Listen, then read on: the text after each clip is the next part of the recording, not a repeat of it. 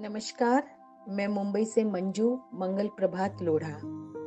मेरी अगली बोध कथा सुप्रसिद्ध मूर्तिकार माइकल एंजेलो एक बार एक संगमरमर की दुकान के आगे खड़े थे।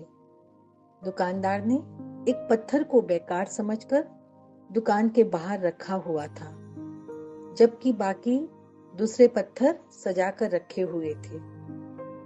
एंजेलो ने जब बाहर खड़े पत्थर के बारे में पूछा तो दुकानदार ने कहा यह हमारे लिए बेकार है।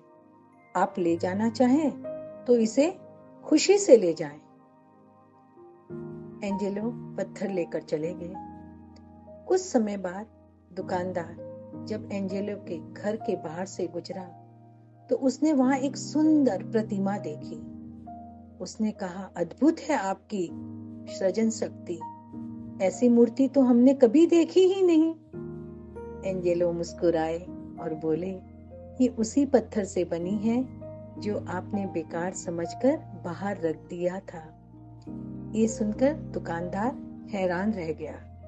वह बोला, ये तो ऐसी लगती है जैसे जीवित हो और अभी अभी बोल पड़ेगी।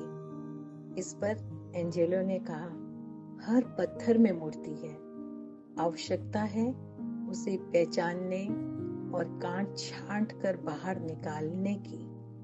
मूर्तिकार हथौड़ा और छेनी से पत्थर का जो व्यर्थ भाग होता है, उसे हटा देता है और मूर्ति साकार हो जाती है।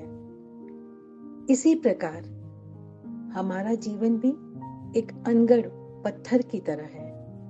उसमें जो व्यर्थ है यानी ईर्ष्या, जलन, क्रोध इत्यादि चीज़ों को हमें इसे बाहर निकालना होगा।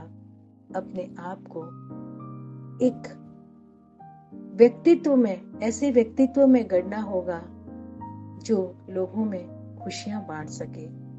और ये एक साधना है और इस साधना को हमें एक साधक बनकर पूरा करना है।